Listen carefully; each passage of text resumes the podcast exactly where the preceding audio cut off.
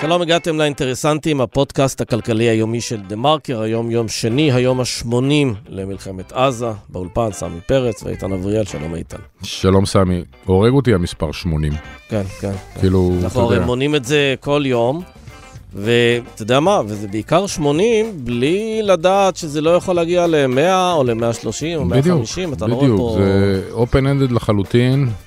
מזכיר מלחמות אחרות בעולם. לדעתי אצלנו הדבר היחידי שזה נראה שזה דומה, זה מלחמת לבנון הראשונה, שהיא נמשכה, אם אני זוכר טוב, חודשיים ומשהו, ואז עברנו לשלב, איך נקרא לזה, פחות עצים, אבל עדיין, שהגיעה עם כל מיני פיגועי תופת, ואסון צור, ואסון צור השני, והספארי, לא, מסוקים הגיע הרבה אחרי, בתקופה של...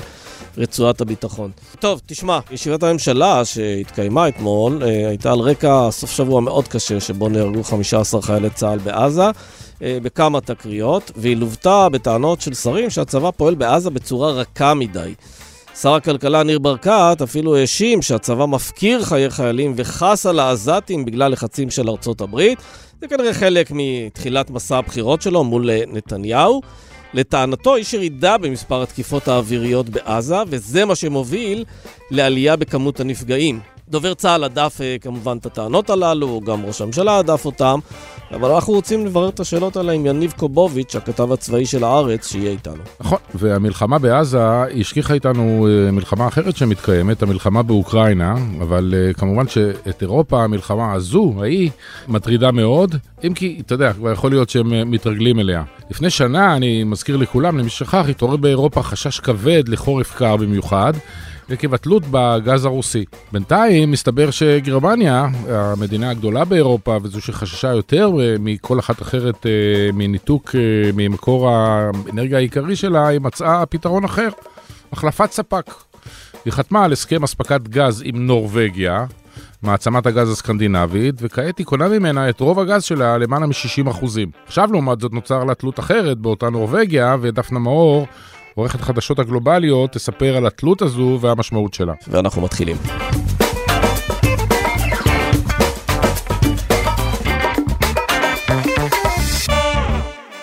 שלום ליניב קובוביץ'. שלום, שלום. הכתב הצבאי של הארץ, היום ה-80 למלחמת עזה, במקביל כמובן גם זירה צפונית שכל הזמן קיימת. אנחנו רוצים להבין תמונת המצב הנוכחית בעזה, כי אנחנו נכנסים לאיזה מין... שגרה של, אתה יודע, של דיווחים יומיים, כואבים, ודאי בסוף השבוע הרבה מאוד חיילים שנהרגו, הרבה פצועים, ואנחנו מתקשים להבין אם יש התקדמות, אם יש הישגים, אם נמשיך בקצב הזה, האם נגיע ליעדים, ואם כן, מתי? אתה יכול לתת לנו קצת ככה... תמונת מצב בהירה יותר? אני אשתדל. בגדול, אם מסתכלים על מטרות המלחמה ועל הציפיות שנתנו פה לציבור עם תחילת המלחמה, אז קשה להגיד שאנחנו שם. יש הישגים, כן יש הישגים, חמאס כן ספג מכה קשה, בעיקר בצפון הרצועה, כרגע יש לחימה מאוד משמעותית בדרום הרצועה, אבל חמאס עוד איתנו, אנחנו עוד לא במקום שחמאס נכנע, הרים ידיים או לא יכול לתפעל את עצמו, והכי חשוב, חמאס עדיין נמצא בנקודה שאם אנחנו יוצאים, אז כן, הוא יודע לשחזר את היכולת או להקים את עצמו מחדש, גם אם זה ייקח לו הרבה זמן, גם עם הרבה משאבים, חמאס עוד לא לגמרי, כמו שהבטיחו לנו, חוסל או חמאס קיים כרגע. כן, אבל צריך לקחת בחשבון שגם אם המבצע הזה, המלחמה הזו מסתיימת, קשה לי לראות מצב שבו אנחנו חוזרים למה שהיה קודם מבחינת סבבים או מבחינת הזרמת כסף, או צה"ל מדבר על זה שבעצם הוא עובר לשלב אחר, אולי פחות עצים, אבל שלב שבו הוא נכנס ביטחונית לעזה מתי שבא לו ולאן שבא לו. אז זה יכול להיות המצב שאתה אומר, וזה גם יכול להיות המצב שאנחנו למעשה מתחילים לראות סרט דומה למה שחווינו ברצועת הביטחון בלבנון. זאת אומרת, צה"ל עכשיו שוהה במקומות שבהם הוא השיג שליטה מבצעית, בצפון הרצועה, ג'יבאליה, שתי, עזה, העיר עזה, עוד הפעם סג'איה, אבל עדיין מתחת לקרקע זה מין מצב מוזר שאנחנו לא מכירים. שמעל הקרקע צה"ל יש לו שליטה, ומתחת לקרקע מתנהל עולם משלו עם המחבלים למטה. אז אנחנו לא יודעים בעצם להגיד לאן זה הולך, וכן, אז מה, צה"ל ייכנס כל פעם למבצע כזה? עכשיו, מי שחושב שלהגיע לאיזשהו מעצר או איזושהי פעילות בתוך הרצועה, גם אחרי המלחמה, זה דומה כמו למעצר עכשיו להיכנס בשכם, אני חושב שהוא טועה ומטעה, אבל צריך להבין גם בגדול, כן, עוד מצב אחד, זה שצה"ל למעשה עכשיו סופג עבדות, כי מספיק שתצא החוליה האחת הזאת, מתוך המנהרה, מתוך הפיר, הם יוצאים למספר שניות, דקות, הם מאתרים את הכוח שאותו הם רוצים לתקוף, הם תוקפים והם נכנסים חזרה לפירים, וזה עולה לנו בהרוגים, זה כל יום עולה לנו בהרוגים. המלחמה הזאת נכנסת לאיזושהי מלחמת גרילה כזאת, שבהם יש לנו הישגים, אבל צריך להבין שיש לזה מחירים שאנחנו שומעים אותם כל בוקר. אם אני מדמיין שיחה בין הדרג המדיני והדרג הצבאי, הגנרלים, והדרג המדיני אומר, אני רוצה והבטחתי לציבור את חיסול מוחלט של החמאס, ואתה שואל, האם ומתי תוכל להביא לי את זה ובאיזה מחיר?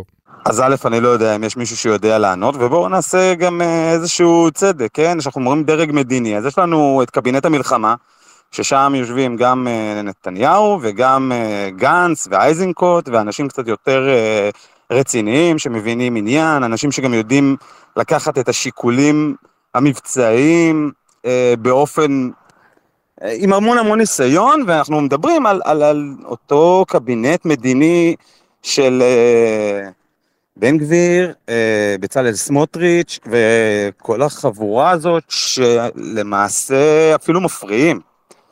אז אם אנחנו לוקחים אותו קבינט מלחמה, אז שם לא יוצאים בהצהרות גדולות, לפחות לא המצטרפים החדשים, כן? גנץ ואייזנקוט. לא, אבל נתניהו שעדיין עומד בראש הקבינט, גם הקבינט המלחמה המצומצם, יוצא כמעט כל יום בתקשורת, ומבטיח שהוא לא נסוג ולא עלו מהצהרה אחת שהוא נסע בתחילת המלחמה ולכל אורך הדרך שלה. לאחרונה הוא אפילו אומר, וגם האמריקאים לא יגידו לי מה לעשות. נו, הוא מוכן לשים על זה ערבות בנקאית אישית שלו?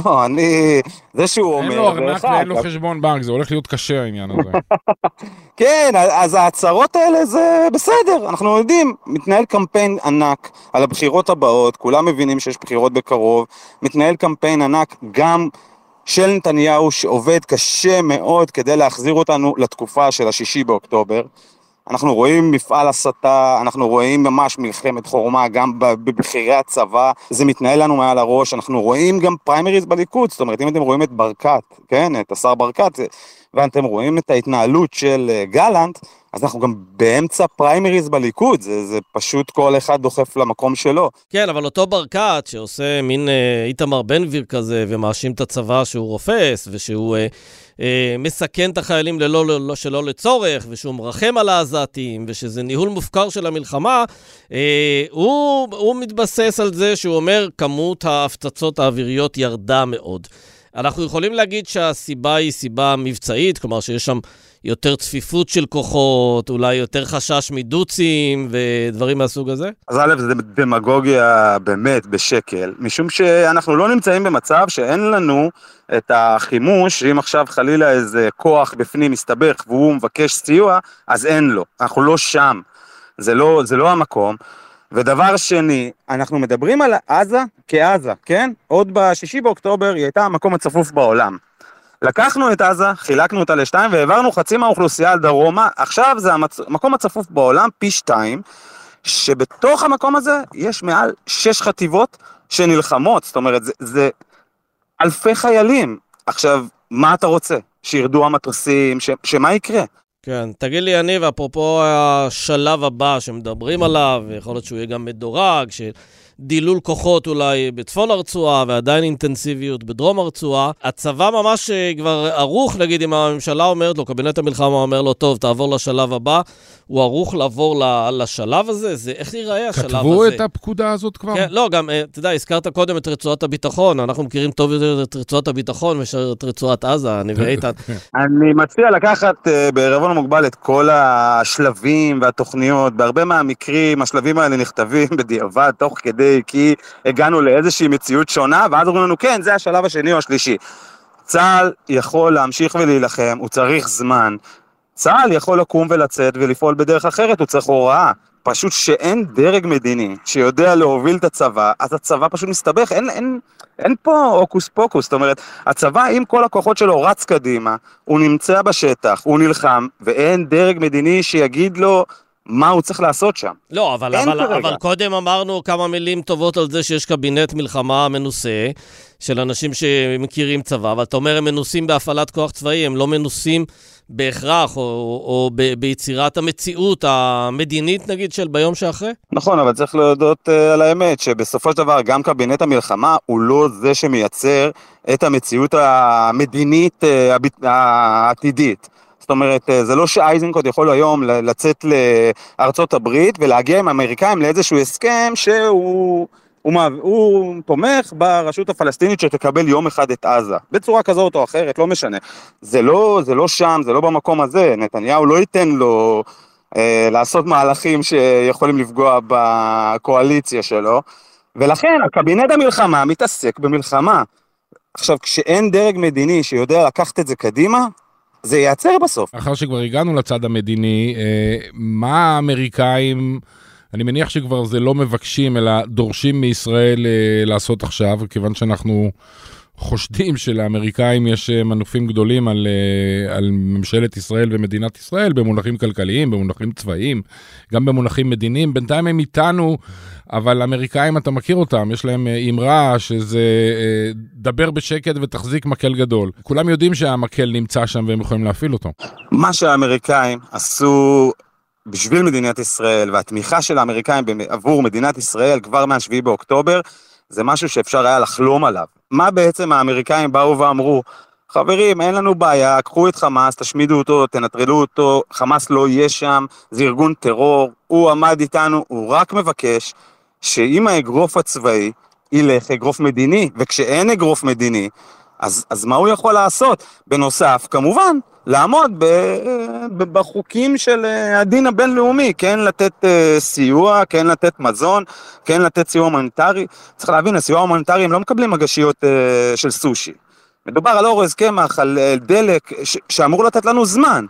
עכשיו, האמריקאים מבחינתם עשו את שלהם, יותר מזה אפילו, הם ממש נוכחים, הם גם בזירות שונות, הם שותפים לתוך הלחימה הזאת, יש לחימה, הם סופגים גם לחימה באזורים שבהם הם נמצאים במזרח התיכון, ועדיין אנחנו לא יודעים לבוא ולדבר איתם, יש איזושהי ציפייה, שאנחנו גם נשמיד את חמאס, אנחנו גם נחזיר לדרום את התושבים, אנחנו גם נחזיר את החטופים, ואנחנו גם לא נצטרך לתת סיוע הומניטרי ולדאוג לעזה, זה קשקוש. זה קשקוש, כולם מבינים את זה, רק השאיפות הפוליטיות של ההנהגה שלנו, זה מה שתוקע את כל הדבר הזה. אתה יודע, זה באמת, דיברנו קודם על קבינט המלחמה, זה נשמע לי אפילו יותר גרוע, כי זה בעצם קבינט שהוקם לצורך ניהול המלחמה, אבל כדי לנהל את המלחמה הזאת, צריך לחשוב גם על היום שאחרי, והיום שאחרי, נתניהו בכלל משתמש בו כאיזה עניין פוליטי, לבדל את עצמו, אני לא זה שייתן לרשות הפלסטינית להיכנס לעזה, בסדר, זה שהוא לא, אנחנו יודעים, אבל מה כן, אנחנו לא שומעים, וזה קצת גם מתישהו לדעתי יהיה מלכד את גנץ ואייזנקוט, שיצטרכו גם הם לבוא ולהגיד, אז מה כן? ואנחנו נגיע לאיזה צומת שבו, אתה יודע, הקבינט הזה יתפזר על רקע, אחד אומר ככה, השני אומר אחרת, ועם זה אולי נלך לבחירות, שאלה אם זה לא משרת את נתניהו, כל הדינמיקה הזו. נתניהו עובד בצורה כזאת, שכל דבר בסוף, איך שזה לא יצא, עץ או פלי, הוא ייקח את זה לטובתו וישרת אותו, כל העניין הוא שזה כבר, אנחנו באמת באירוע משמעותי במדינת ישראל, מאוד משמעותי. והעובדה שיש שיקולים פוליטיים אישיים, אפילו לא מפלגתיים, אפילו לא אידיאולוגיה, אלא אישיים, אנחנו משלמים ונשלם מחיר על הדבר הזה. בואו תראו בצפון מה קורה. אנחנו לא מצליחים לתווך לציבור מה קורה בצפון. אנחנו שומעים את הצבא אומר, תקפנו תצפית, תקפנו אתרים, כן, אתרים של... מפקדות, כל יום מספרים הזויות. זה אותה טרמינולוגיה ששמענו כל השנים בעוטף. מה עכשיו אומרים לנו? הנה, הם לא יורים לחיפה, הם רק במרחב הגדר. חברים, היישובים שם מפורקים. הצבא פשוט אפשר את הדבר הזה, שיפרקו יישובים שלמים בצפון. אף אחד לא נותן לזה תשומת לב, אף אחד לא מדבר על זה, אף אחד לא מסתכל על זה כרגע. אם פירקו את מנרה ופירקו עוד יישובים נוספים, כן? שנזק של עשרות או מאות בתים, שכבר אי אפשר לשפץ אותם, זה לבנות. אז למה כבר כאילו עומד שם? אגב, שלא לדבר על זה שגם הצבא עצמו מתנהל בתוך היישובים, הטנקים והנגמשים וכולי, גם כן מתנהל ככה, דורס את התשתיות ואת המטעים ואת השדות ואת השבילים. רק לשאול שאלה צבאית לגמרי, אין לצבא, האם יש לצבא איזשהו סוג של פתרון נגד טילי קורנט שיודעים לראות ממרחק של אפילו עד 10 קילומטר ישירות בתוך בית או בתוך רכב שמסתובב בישראל? זה לא מפעיל כיפת ברזל וזה אפילו לא מפעיל הזקה. נכון, אז מול הכוחות שלנו שהם בתוך כלים משוריינים, יש לנו את מה שנקרא מעיל רוח, זו אותה מערכת שיודעת ליירט את הדברים האלה בפגיעה, אבל אין, זה לא משהו שמציבים בכל מקום, ואי אפשר להציב את זה מעל כל בית. מערכות ההגנה לא ממש יכולות להתמודד עם זה, ואתה גם לא יכול, אתה לא יכול להעמיד עכשיו סוללות של כיפת ברזל במצב ביטחוני כל כך רגיש, על כל נונטט, זה לא, אי אפשר, זה לא ישים, זה לא צריך להתבייש להגיד שיש כלכלת חימושים, אתה לא יכול להתחיל לראות את כל התמירים ואת כל המיירטים שלך, ולחכות אחר כך שיצרו עבורנו עוד, ושנקבל אותם. ולכן יש בעיה עם זה, רק ההתמודדות היא, שוב, אני לא איזה איש צבא גדול שאני יכול להגיד לכם איך, אבל העובדה שלא מטפלים בזה, ואנחנו מתחילים לשמוע את אותה הטרמינולוגיה שהייתה בעוטף, הם לא יורים לחיפה, הם יורים ביישובים הקרובים, הם לא, הם... כי זה פוליטיקה. יש להם עבדות, יש להם... מה זה עבדות? יש להם 120 הרוגים, אנחנו מדברים על ארגון של 40,000 לוחמים איכותיים, שיכולים מחר במילה אחת להזרים עוד 50,000 מאפגניסטן, מעיראק, מסוריה, כל מיני פרוקסי. כן. יניב קובוביץ', אנחנו עוד נדבר נראה לי. תודה רבה לך. תודה, תודה.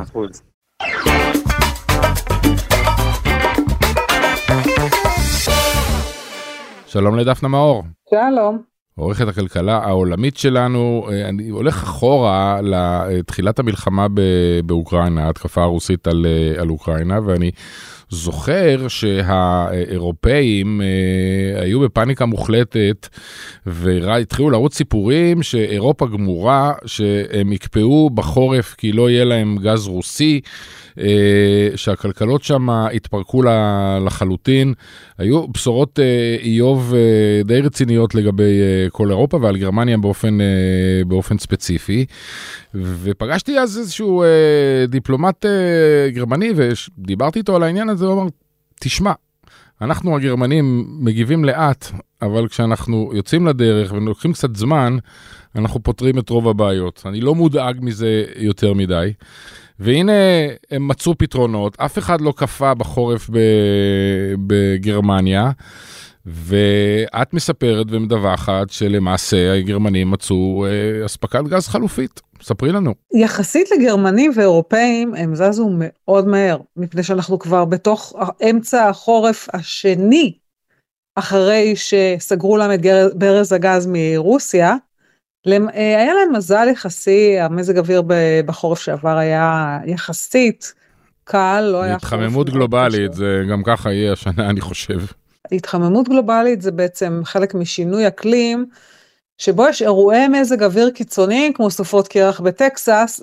במקרה של אירופה זה היה, הסתדר הצד הטוב, ומה שקרה זה שאם אתם זוכרים, היו תמונות די מדהימות בשנה שעברה, אחרי התחיית המלחמה, שהאמריקאים שולחים מכליות ענקיות של גז נוזלי, LNG, לאירופה. מין כזה חיל הפרשים האמריקאי, זה גם לבן, אתה יודע, פרשים לבנים, ששתים בים לכיוון אירופה, למלא את המחסנים של הגז, כדי שאירופה תוכל... בואו לא נשכח, גז טבעי משמש, זה לא מדליקים את זה בתנורים כדי לחמם את הבית, מייצרים מזה חשמל, ובמפעלים של תעשיות כבדות שדורשים עתירי חשמל, עתירי אנרגיה, עובדים בטמפרטורות גבוהות כמו מפעלי כימיקלים למיניהם או פלדה, חייבים גז בשביל להפעיל את המפעל, ובאמת הייתה השבטה של מפעלים לרוחב אירופה. למה? כי בהתחלה המחיר של הגז הטבעי זינק. משקי הבית שילמו פי כמה וכמה ממה שהם שילמו קודם, והאינפלציה עלתה וכולי. בינתיים היה זמן, נחתמו חוזים חדשים, נמצאו מקורות חדשים, והבשורה השבוע היא שאחרי חתימה של הסכם נוסף, את מי שמחליפה את רוסיה כספקית 60% מהגז של גרמניה, זו נורווגיה. אז אתה יודע, את השאלה הפשוטה זה, אז למה לא עשיתם את זה קודם? כן, למה להסתמך על פוטין שאתה יכול לעשות עסקה עם נורווגים? הם יותר אמינים באופן כללי. הם יותר גרמנים מהרוסים. יפה, אז קודם כל נכון, נורווגיה כאלף מדינה שוחרת שלום, אין לה שום סכסוכים עם השכנות שלה. אבל יש להם גז בכמויות מספיקות, זאת אומרת, הם יצואני נפט. מעצמת גז. לא ידעתי שיש להם גם גז בכאלה כמויות. נכון, נורווגים עשו את רוב הכסף שלהם מנפט, ומסתבר שיש להם גם גז מספיק בשביל גרמניה. שוב, לא נשכח שיש עוד מעצמות גז בעולם, קטר, ישראל, סוג של ארצות הברית, כמובן. יש מקורות נוספים. עכשיו, למה? זו שאלה מאוד טובה, ויש גם תשובה מאוד טובה עליה. בגרמניה היה קאנצלר בשם גרהרד שרדר, ושרדר היה חבר של אחד, שמו ולדימיר פוטין. ושרדר חשב שזה יהיה עסק טוב בשביל גרמניה, לקבל גז זול, זמין ובשפע מרוסיה. כן, הוא יותר מחשב, הוא גם מונה על ידי פוטין להיות יושב ראש בשכר גדול של חברת הגז הרוסית. למה, איתן? למה אני מקלקל?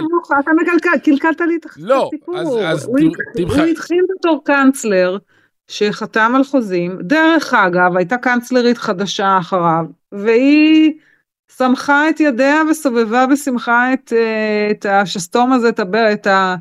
ההגה הזה שפותחים בו את הברז של הגז, וגם היא הסכימה, והיא שררה את ההסכמים האלה, עם גזפרום, ועם רוסיה, ועם פוטין, ומה שיצא זה שגרמניה קרחה סביב צווארה שלה, עניבת חנק בדמות צינור גז רוסי. עכשיו, צריך להבין, הצינורות האלה, צינורות יבשתיים היו קיימים, הם חצו את אוקראינה לכיוון רוסיה, ואוקראינה קיבלה כסף, כדי שהיא תעביר את הגז בשטחה, לפני המלחמה זה היה, אבל הרוסים כנראה ידעו שהם לא הולכים לסמוך על אוקראינה לאורך זמן, ולכן הם הניחו צינורות ימיים, נורד סטרים 1, שזה הצינור העיקרי לגרמניה, ונורד סטרים 2, שבכלל לא הופעל, מפני שזה כבר היה ממש לפני המלחמה, ואז התחיל בלגן, לא הפעילו אותו. בסופו של דבר, הסיפור הוא שגרמניה היום מצוידת יפה בגז, היא לא צריכה לקנות מהרוסים, לא צריך לדאוג יותר מדי לרוסים, הם מוכרים את האנרגיה שלהם למדינות שהן פחות, הן יותר אגנוסטיות לגבי מי מוכר להם גז ונפט, וכמו הודו, סין, ומדינות שהן נקרא לזה בציר הלא מערבי. אז הבעיה של אירופה נגמרה, אני לא בטוח בזה 100%, ביקרתי חבר משפחה בלונדון לפני כמה שבועות בודדים לכמה ימים, ויש לו מכשיר שמראה כמה הוא משלם בכל דקה לחימום הבית. הגז שם והחימום שם עדיין, והחשמל בעיקר עדיין מאוד יקר. קודם כל הוא ירד מאוד משיא האינפלציה שהייתה בשנה שעברה. אני תכף אגיד לך בדיוק כמה באירופה וכמה בגרמניה. דבר שני, לגבי גרמניה ספציפית, להיות 60% ממקור אחד, לא נשמע כמו מדיניות נבונה, גם אם זה נורווגיה, האמינה והיקית לא פחות מהגרמנים. ואומרים את זה גם אנשים בממשלה שם, גם אנליסטים, תגוונו. עכשיו, לא נשכח שגרמניה, למרות שהיא לא בדיוק מדינה ים תיכונית או מזרח תיכונית, היא אחת המדינות עם הקפסיטי הכי גדול, הקיבולת הכי גדולה של ייצור חשמל משמש. אז מי שנוסע בגרמניה מחוץ לערים, באזורים כפריים, יכול לראות שעל כל גג של רפת או מבנה חקלאי, יש פאנלים סולריים. וזה משעשע אותנו, כי אנחנו רגילים להרבה יותר שמש ממה שיש שם, אבל עובדה היא שזה מאוד מאוד משמעותי שם. לגבי מחירי הגז, אני יכולה להגיד לך שבאירופה, האחוזים שנסחרים בהולנד, זה הבנצ'מרק, כבר היו ברמה בדיוק פי 10 ממה שהם עכשיו, כלומר זה ירד ב-90% בסביבות אוגוסט 22, הם עדיין גבוהים, בוא נגיד, בסביבות 50% ממה שהם היו באמצע 21, אז יש בהחלט סיבות לטרוניות האלה, אני חושבת שזה אותו דבר קורה בבריטניה, זה עלה בצורה מטורפת וירד מאוד מאוד מאוד. אז יש דעיכה של האינפלציה, רואים את זה גם בנתונים הממשלתיים הכלליים. אנחנו יודעים שגז טבעי, למרות שהוא הרבה פחות מזהם מנפט, הרבה פחות, והרבה פחות מזהם מפחם, שזה בעצם התחליף העיקרי, כי מפחם ומגז מייצרים חשמל, הוא עדיין חומר פחמני, והוא מייצר זיהום, ולכן אירופאים, בתור אירופאים שהם שאוהבים את הסביבה, ורוצים להיות ירוקים וטובים, נגיד את זה, אז okay. הם פועלים בצורה מאוד חזקה, הם הצליחו בשנה ומשהו לעשות תפנית מאוד מרשימה, ולא להתמוטט, וזה, אני חושבת שזה ראוי להערכה. אז אפשר להגיד שאירופה מסודרת באמצעות גז נורווגי באופן כללי? כרגע היא מסודרת, כאמור, זה לא טוב להיות תלוי במקור אחד, כי עלולים להיות, אם יש תקלה במקור הזה, אז אתה עוד פעם תלוי, אתה עוד פעם נשאר במצוקה, אם אתה חושש מהתחממות האקלים, משינוי האקלים, אז אתה צריך גם כן לגוון את זה מגז לדברים אחרים. יש לי עוד שאלה בעניין הזה, ויכול להיות שהיא שווה התייחסות אחרת, אבל ממש ברבע משפט, אז אם בעצם פוטין יגלה יום אחד שאפשר להסתדר בלי הגז שלו, זה ישנה במשהו את הגישה שלו למלחמה באוקראינה? כבר שמענו השבוע שיש גישים. שהוא רוצה אולי לעשות, תראה, לאורך טווח, לטווח ארוך, הכלכלה הרוסית לא תשרוד את המלחמה הזו, הבידוד שלה, בסוף יעלה לה במחיר יקר מדי, יש גם בריחה אדירה של רוסים, ואין להם ידיים עובדות מספיק, ויש בעיות רבות, אבל הוא החזיק מעמד יותר יפה, כי הוא הכין את הכלכלה של רוסיה למצור הזה, מה שאומר שכנראה תכנן את המהלך. כן, ובעיקר בסופו של דבר, בדרך הרוסית הפטלטלה והמתחכמת, מילה עדינה כמובן, בכל דבר, הם מצליחים לעקוף חלק גדול מהסנקציות, צריך לדעת את זה, מדווח לי מאנשים שנמצאים על הקו למוסקווה, אלעל טסה למוסקווה, אולי החברה המערבית היחידה שעדיין טסה למוסקווה כמה פעמים בשבוע, שאין שום בעיה לקנות שום מוצר, אתה יכול להיכנס ולקנות מרצדס גרמנית חדשה, למרות האיסור הפורמלי בסנקציות, הם מוצאים דרכים, זה עובר דרך מדינות בקירגיסטן, זה עובר דרך כל מיני מדינות אחרות באסיה, הם מוכרים גם נפט, בכמות יותר גדולה ממה שהם מכרו לפני המלחמה. זה נכון, א' הם צריכים למכור את הנפט קצת יותר בזול, ולא באמת במחיר השוק, כי הם תלויים בקונים שמוכנים לקנות מהם, ובגבלות אחרות, והדוגמה שנתת היא דוגמה מצוינת, מרצדס, עוקפת, קירגיסטן, לא, הרוסים מהשורה, הרוסים היותר לא עשירים. הם ממילא נוסעים בסוס ועגלה. הם במצב לא כל כך טוב. אפשר לראות אפילו בישראל רוסים שברחו, חושבים שבאור שיניהם. הרבה, גם אוקראינים לצערנו. דפנה מאור, תודה רבה. תודה. תודה.